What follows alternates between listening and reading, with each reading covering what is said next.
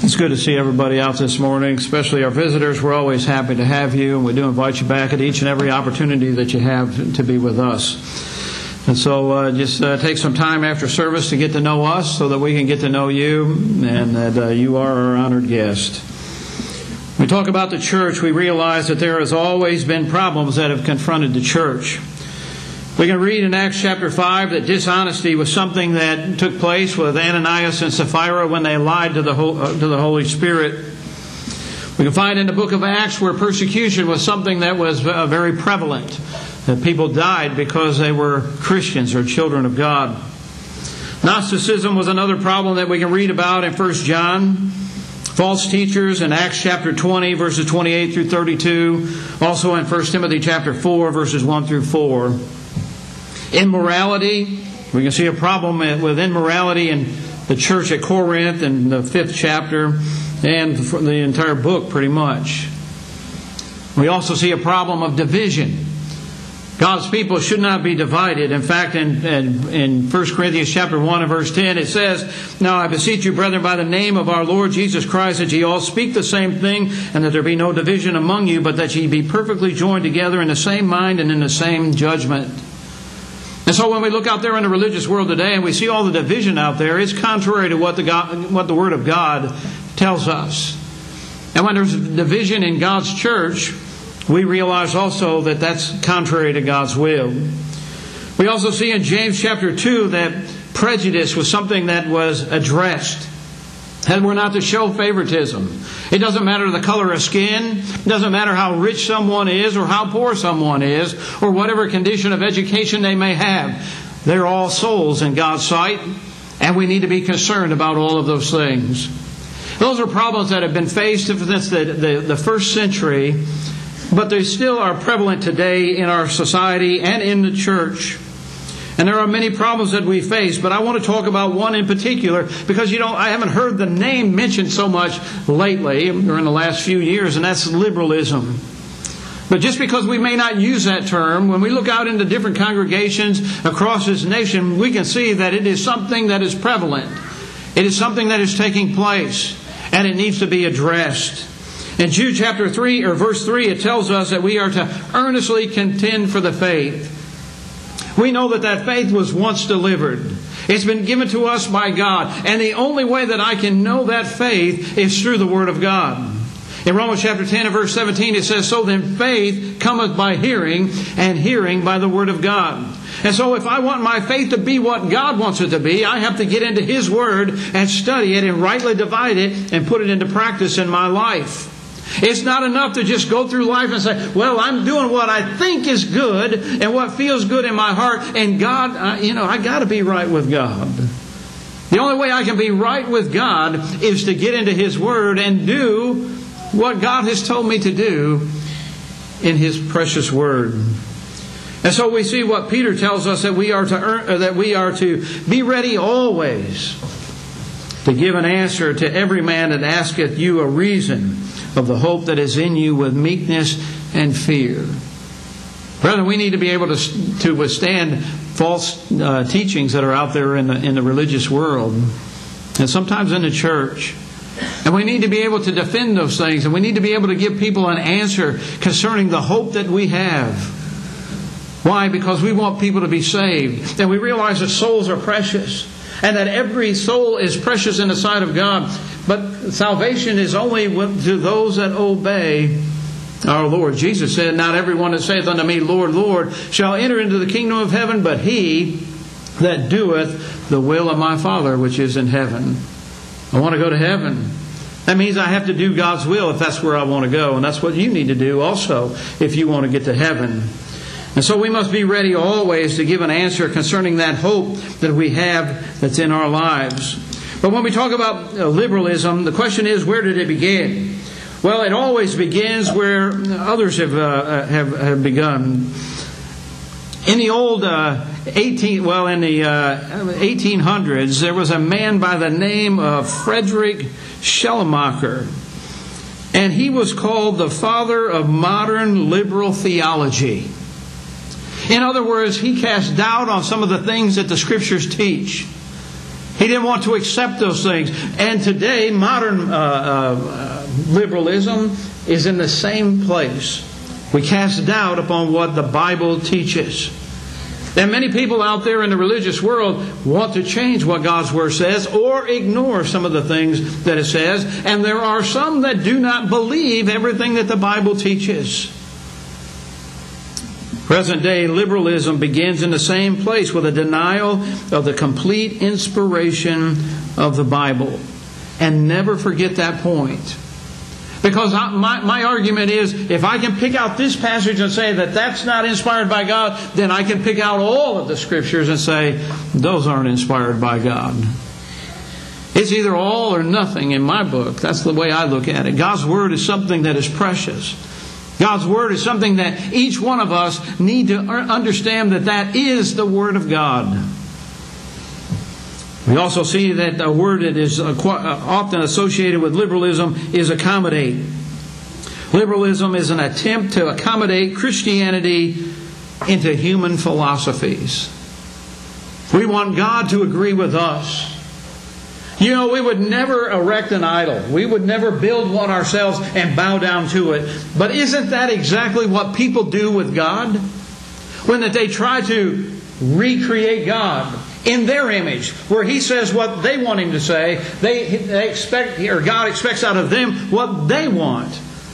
God isn't like that. God is God. He's the same yesterday, He'll be the same today, and He'll be the same in the future. God doesn't change. He had a plan from the very beginning that Jesus would come to this earth and He would die for our sins. That a church would be established that Jesus would build and that we could be a part of it. And that we needed to be in that church in order to be saved. All of those are from God's Word, and that's what we need to understand.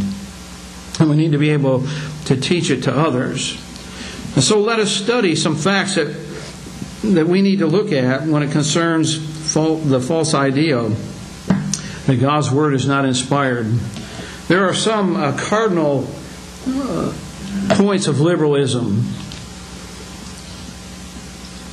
And as you look at the screen, you can see four of those items. That Christianity is just one of many religions. There's nothing unique about it. That the Bible is not the Word of God.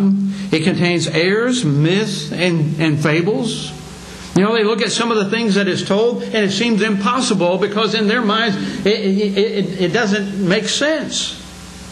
I've heard people argue that Jonah could not have been swallowed by a whale because, or a fish, great fish. That's just impossible to survive. And so therefore they discard that. It's not important. It's just a myth. And they look at some of the miracles that Jesus did and say those could not have happened. Here's the problem that people forget. When you put God in the equation, all of those things are possible. When you leave God out, then yeah, it does sound like a fable, doesn't it? The Bible says God prepared a fish that swallowed Jonah. They said religious authority is established by religious experience. And thus man is his own standard of authority in interpreting the Bible. They reject the divinity of Christ. That He was not born of a virgin. Sin is only selfishness and self-centeredness.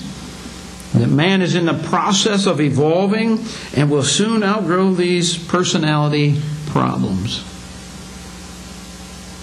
And as far as the truth is concerned, you can't know the truth. There is no absolute truth. Well, Jesus said, "You shall know the truth, and the truth shall make you free." They believe that Bible doctrines aren't important.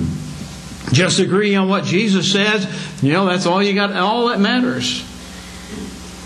And be good. They believe that miracles didn't happen. And so I think that we can readily see the dangers and wrongs of each of these teachings. Now, someone may practice liberalism and not practice all of those things or teach all of those things. They may just look at certain things and say, that's what I believe. The Bible isn't true. It's not from God. That it's just a myth, that there are fables in it. That may be something that they want to believe. But let's look at some of these things that they say. We're not going to look at all of those that I put on the screen, but I want to look at some of those things. For one, the Bible is from God. It is the verbal, plenary, fully inherent, inspired Word of God. Paul said that all Scripture is given by the inspiration of God. That means that it's God-breathed. That when writers of God's Word, they wrote, and you can see their personalities in those words, but you also see that they wrote the words that God wanted them to write. Its integrity of the Bible can be proven. When you look at some of the prophecies in the Old Testament and you see those prophecies fulfilled, you can look at prophecies concerning Christ and coming to this earth, and you see that He was going to be born of a virgin. You can see that He was going to be born in Bethlehem. You can see all the different things that prophesied concerning Christ, and all of those things came to pass. You can see the prophecy concerning the church that Isaiah had and Daniel had. You can see those prophecies and you see them fulfilled in Acts chapter 2 when the church was established.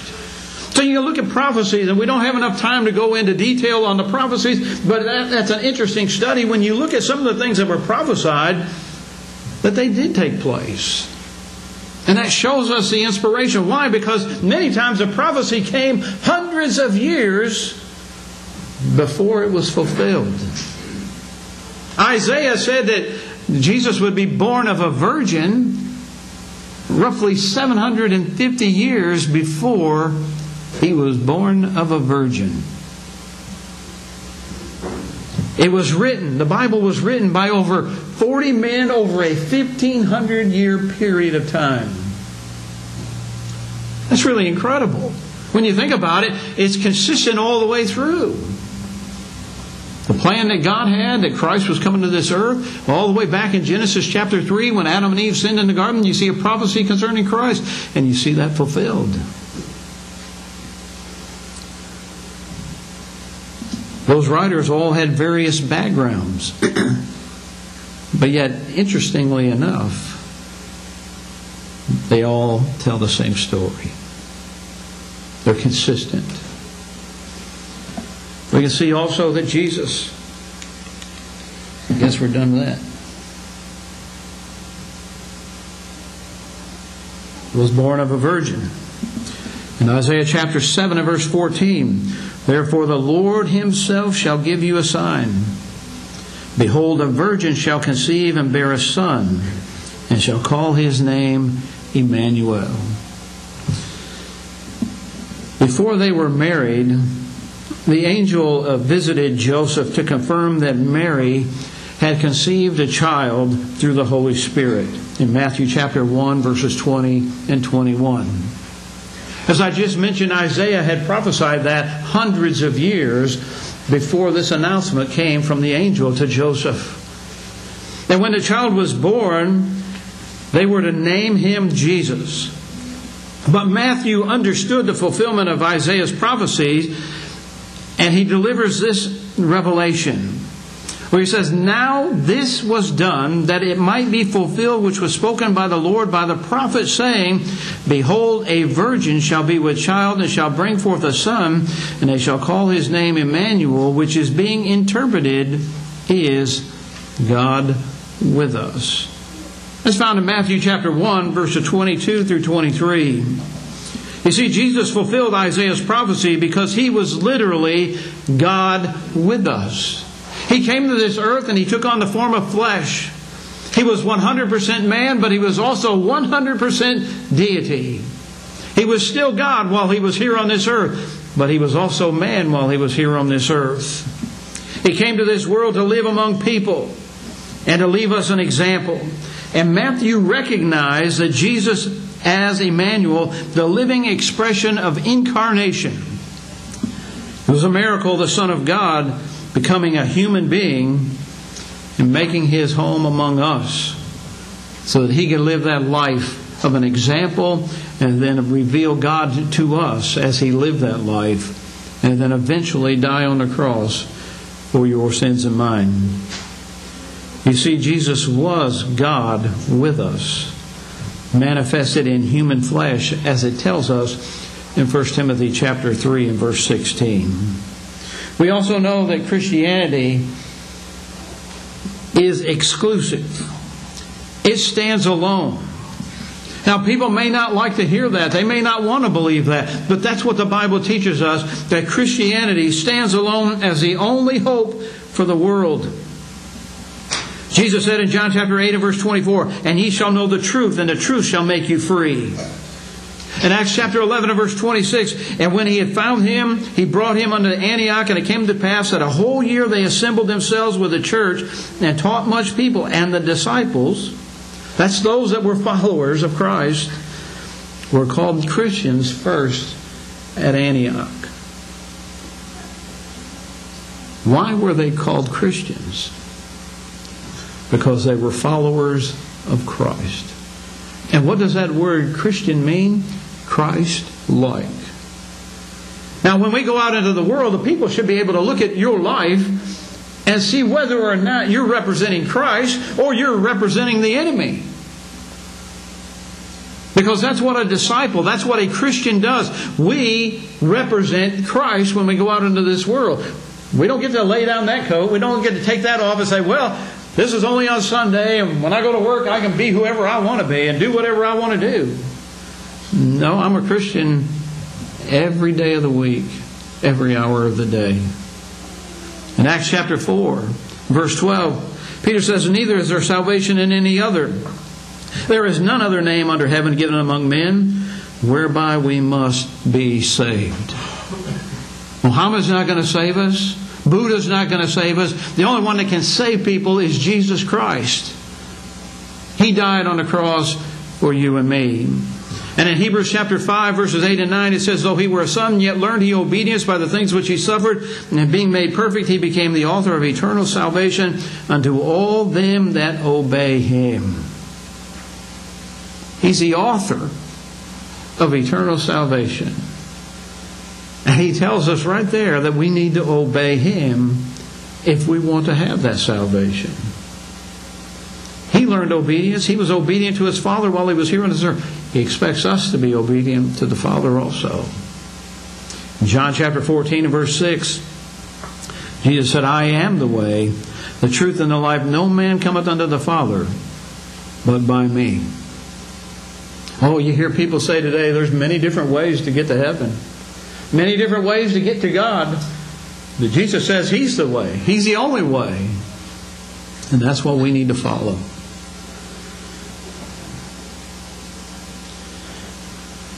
Well, you see, man is also a rebellious sinner. It's just not a personality problem. It's not something that we're going to evolve out of. We are rebellious people. In Isaiah chapter 59, verses 1 and 2, "Behold, the Lord's hand is not shortened, that it cannot save, neither his ear heavy, that it cannot hear. But your iniquities have separated between you and your God, and your sins have hid his face from you, that he will not hear." Sin separates us from God. Sin is a choice that you and I make in this life. The Bible tells us in Romans chapter 3 and verse 10 that there is none righteous, no, not one. No one's righteous. In chapter 3 and verse 23 of that same book, it says, "We've all sinned and come short of the glory of God." Personality problems are a result of sin. We turn away from God. Sin is missing the mark. It's a transgression of the law, as 1 John chapter 3 and verse 4 tells us. We've missed the mark. We're aiming to do what's right. We've missed it. We did something wrong. And sin when we're drawn away by our own lust. It's our own desire. That temptation is placed there is because it's something that we may want or we're tempted to give into. What do we do with that sin? We talked about that in our Bible class this morning. What do we do when that thought comes into our mind? We either entertain it and then act upon it and go ahead and do whatever it is, or we say, I'm not supposed to think that, and I get rid of that thought and I throw it out of my mind and replace it with something that's good. But sin is a choice that we make. Christianity is also authoritative. As we've already said, Jesus is the only way. His work was an authoritative confirmation of His person and His words. In John chapter 14 and verse 10, "Believest thou not that I am in the Father, and the Father in me? The words that I speak unto you, I speak not of myself, but of the Father that dwelleth in me. He doeth the works." Jesus, by the life that He was living here on this earth, was doing His Father's will. And in fact, in John chapter 14 and verse 11, it says, "Believe me that I am in the Father and the Father in me, or else believe me for the very work's sake." So what He was doing, how He was living, what He was teaching was from God. He came to this earth to show us what we need to do and how we need to live. John chapter 20, verses 30 and 31. "And many other signs truly did Jesus in the presence of His disciples, which are not written in this book. But these are written that you might believe that Jesus is the Christ, the Son of God, and that believing you might have life through His name." This Bible was written for a purpose. Those words are recorded for you and me so that you and I can believe that Jesus is the Son of God. And therefore, we can have a hope of salvation when we obey His will. In Acts chapter 17 and verse 31, "Because He hath appointed a day in which He will judge the world in righteousness by that man whom He hath ordained. Wherefore He hath given assurance unto all men, and that He hath raised Him from the dead." Jesus is going to be our judge someday. And I often think about that when people will tell me, you read the Scripture to them, let them read the Scripture, and you say, well, what does that mean? Well, I know what it says, but that's not what it means, and I don't think you got to do that. And sometimes I've heard people say that when it's very plain English that is spoken in, that Jesus tells us what we need to do in order to be saved. When Jesus said, "He that believeth and is baptized shall be saved," that seems pretty simple to me. I've said it before, I'll say it again. If Jesus would have said, "He that believeth and is baptized shall receive $1,000,000, you know what? We wouldn't have any trouble understanding what we had to do to get $1,000,000. But when He says something as simple as, "Believe and be baptized and you'll be saved," we don't quite understand it. Now, we're going to stand before Jesus Christ on the Judgment Day. He knows what He said. He knows what we read in His Word.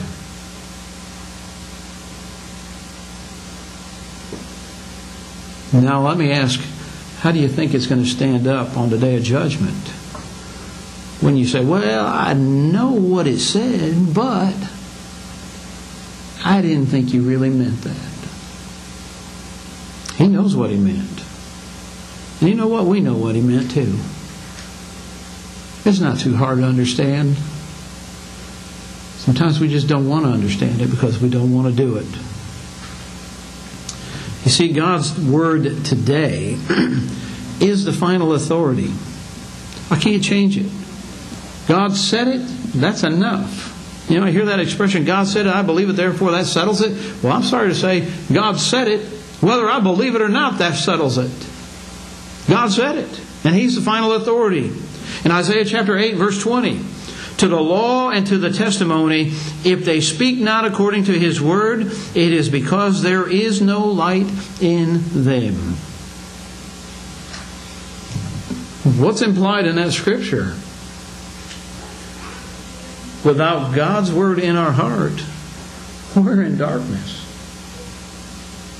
That if we're not saying what God says, we're in darkness. We're lost. Jesus said in John chapter 12, verse 48, "He that rejecteth me and receiveth not my words hath one that judgeth him. The word that I have spoken, the same shall judge him in the last day." On that final day, When Jesus is our judge, He tells us the standard that we're going to be judged by. And that's His Word. Are you ready to be judged by those words? In Matthew chapter 15 and verse 9, Jesus said, "In vain do they worship me, teaching for doctrines the commandments of man." We may come up with something that sounds good, but if it's not Scripture, if it's not God's will, it's no good. We need to understand that. 2 Timothy chapter 3, verse 16 and 17. All Scripture is given by the inspiration of God, and is profitable for doctrine, for reproof, for correction, for instruction in righteousness, that the man of God may be perfect, thoroughly furnished unto all good works. Either God has given us what we need in order to be saved, and He's given us what we need in order to live a faithful life, or He has not. So now listen to what Peter says. In 2 Peter chapter 1 and verse 3, "According to His divine power hath given unto us all things that pertain unto life and godliness, through the knowledge of Him that hath called us to glory and virtue." Peter tells us very simply, God's given us everything that we need to live a good life and to be godly in this life. God's given us those things. Now, where did that come from? Where do we get it? How do we know what it is? Through the Word of God. God's Word is the final authority. I don't have the authority to change what God's Word says. Is there times I'd like to compromise to make someone feel better? Yeah. Make them feel better, make me feel better. But guess what? I have to tell people what the Bible says, because the Bible tells me that if any man speak, let him speak as the oracles of God. You say what God's Word says, or keep your mouth shut. And there's a lot of preachers on TV that need to keep their mouth shut. And on the internet, and on the radio, and in a lot of other places.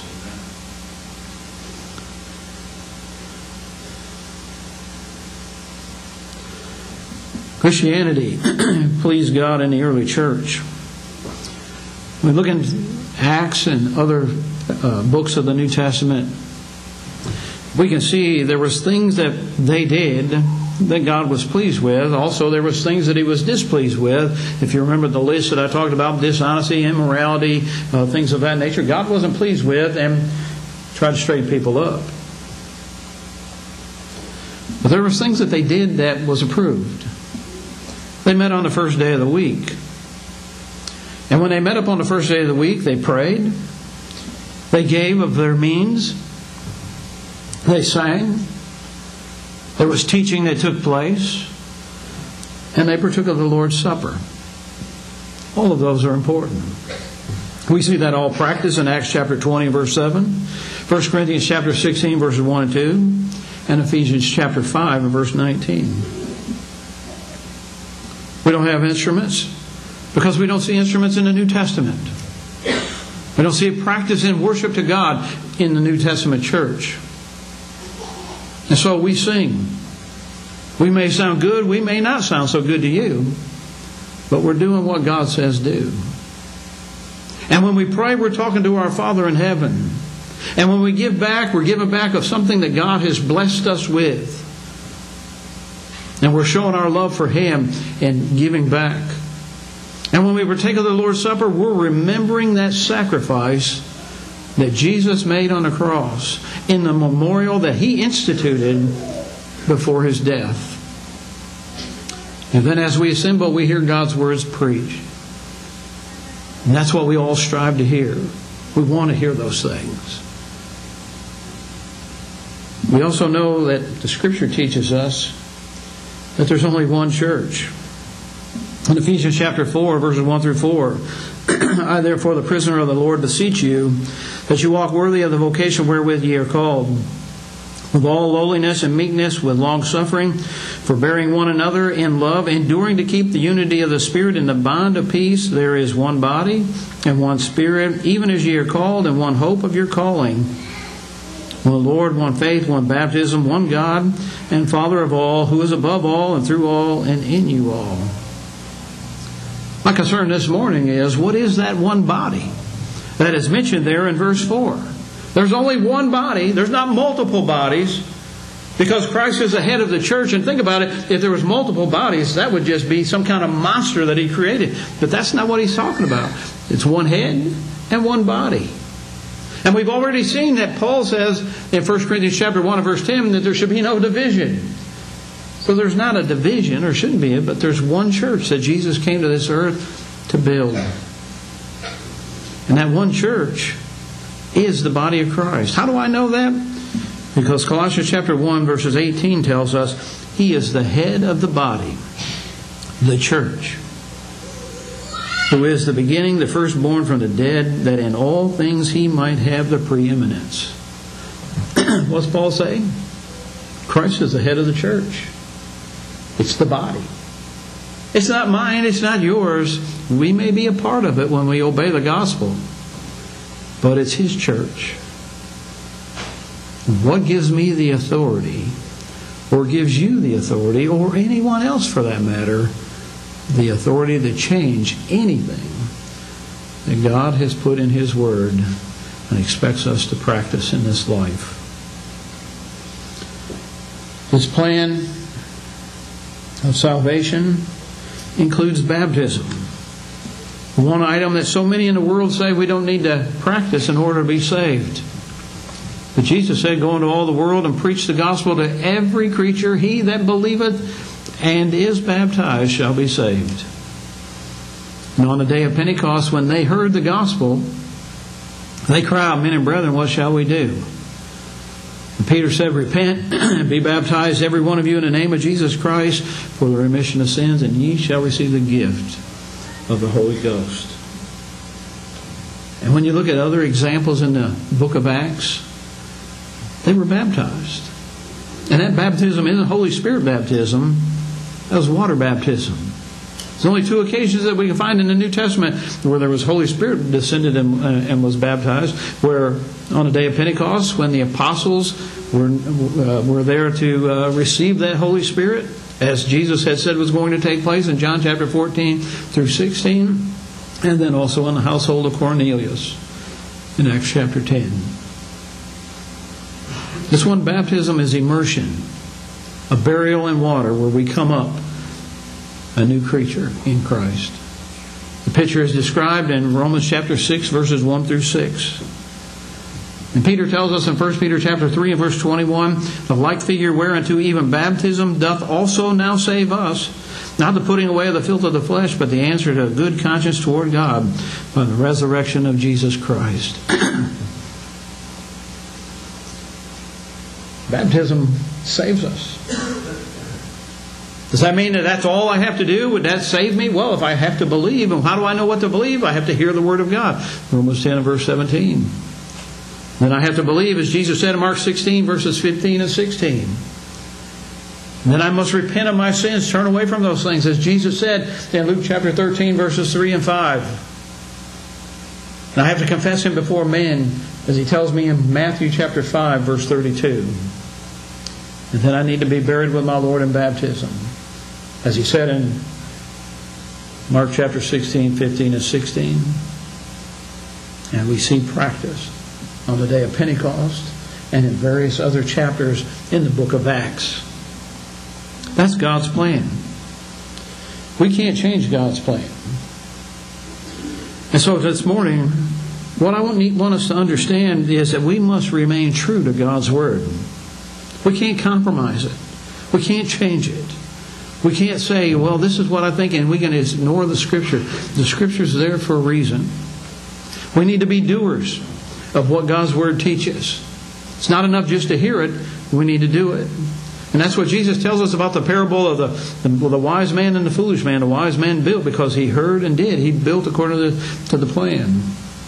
The foolish man heard, but he didn't do what he was supposed to do. One house stood and the other one fell. The one that stood was the wise man. And brethren, we're wise people when we obey God's will. And that's what Jesus is trying to show us. And that if we're going to speak, if we're going to tell people what they need to do in order to be saved, if we're going to go out into the world and preach the gospel, then we need to speak as the oracles of God. If I stand up here and I proclaim anything that I teach, it needs to be from God's Word. And we can prove it's from God's Word. Because Peter says, if any man speak, let him speak as the oracles of God. And then we also need to believe that we can know the truth. You see, sometimes we say we know the truth. We believe the truth. But our actions betray us. We don't really put it into practice in our lives. We trust Him when it's convenient. We believe Him when it's convenient. But sometimes we struggle. In John chapter 8 and verse 32, we shall know the truth. The truth shall make you free. John chapter 8 and verse 36, if the Son therefore make you free, ye shall be free indeed. This morning, if you understand that you're lost, that you haven't taken care of your sin the way God's Word prescribes, and I would encourage you to make things right. Do what you need to do. Repent of your sins. Confess His name. Be buried with our Lord in baptism. To have your sins washed away. To rise up to walk in newness of life. And as the Ethiopian eunuch did in Acts chapter 8, you can go on your way rejoicing this morning, knowing that you've done what God wanted you to do in order to have your sins washed away. As a Christian, sometimes we sin. The Bible says if we say we have no sin, we make God a liar. The truth is not in us. We also know from 1 John chapter 1 that if we as a Christian will confess our sin, He is faithful and just to forgive us of our sin. If you need our prayers this morning, if you'd like to be baptized into Christ, come and have a seat up here on the front row. You have that opportunity while we stand and sing.